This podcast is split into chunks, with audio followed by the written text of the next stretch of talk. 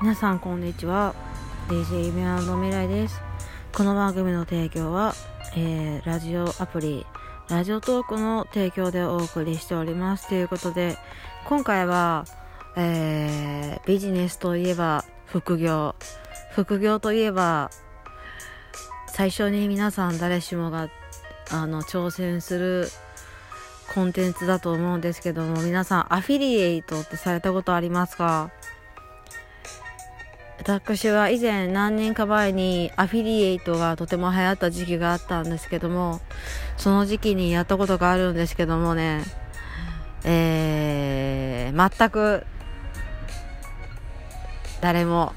アフィリエイトね私の広告から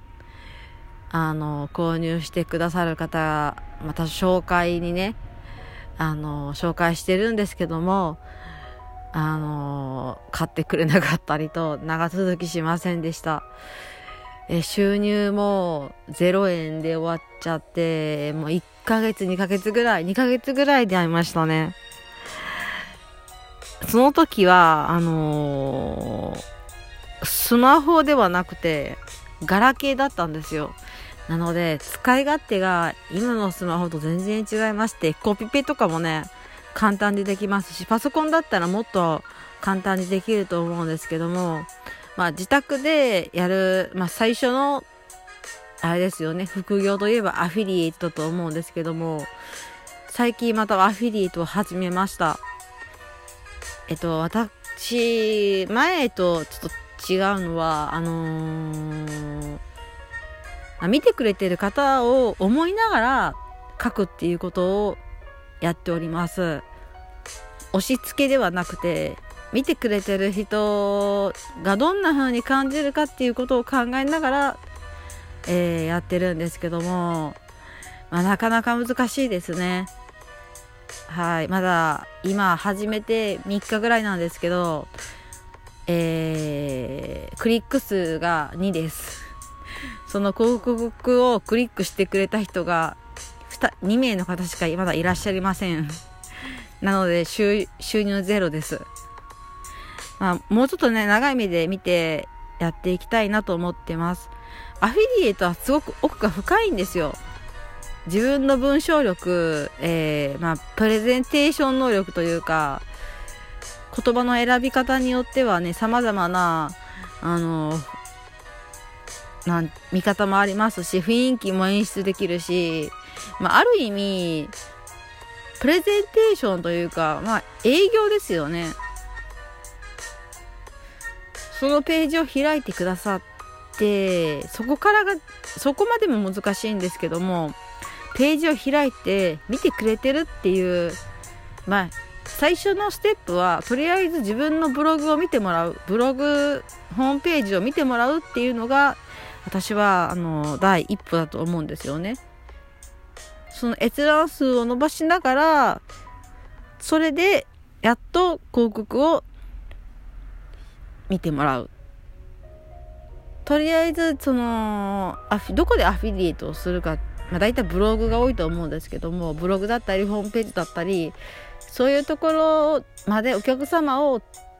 集めるのが大変なんですよ。でそこからが始まり、そこ、そこを、そこで人が集まって次ですよね。クリックは。なので、まあ、文章力と、あと発想力ですよね。私はでもこういうの考えるのがすごい好きなんで、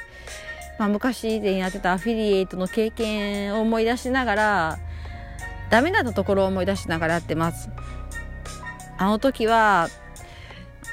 とりあえず貼り付きじゃいいやと思いながらやってたんですけど、今はそうではなくて、読んでくださってる方に役に立つ心が通じるというかね役に立ってもらえる相手が役に立ってもらえるものを厳選してですね。あとはもうそうだな。ほとんどもうスーパーと同じですよね。スーパーの特売日と同じ感覚でやってます。安かったらみんな買うじゃないですか。なんですけどやっぱりね、あのー、安くても買わない人もいるんですよ。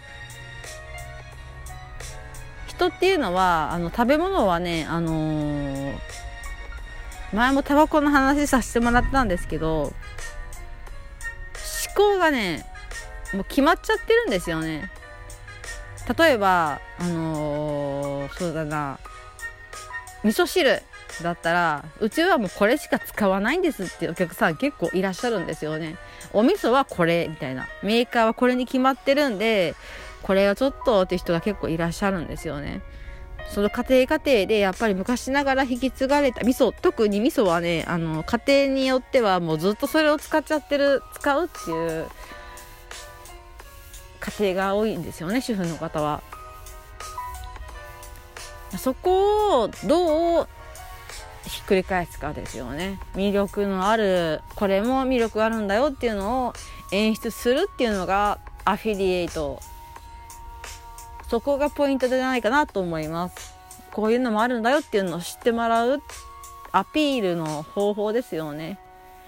あとはあのアフィリエイトっぽくないホームページを作るっていうのがまたミソだと思います。あのこれなんかもうアフィリエイトってあまりにも皆さんご存知すぎるので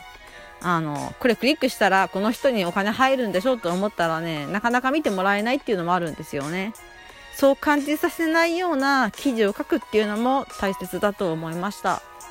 私もね、ちょっと途中、なんていうの勉強の途中なので、あんまりいいことを言えてないと思うんですけども、よし、もしよろしければ参考にしてみてください。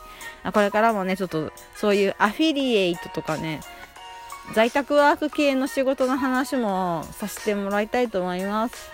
最後まで聞いてくださって本当にありがとうございました。それではまたお会いしましょう。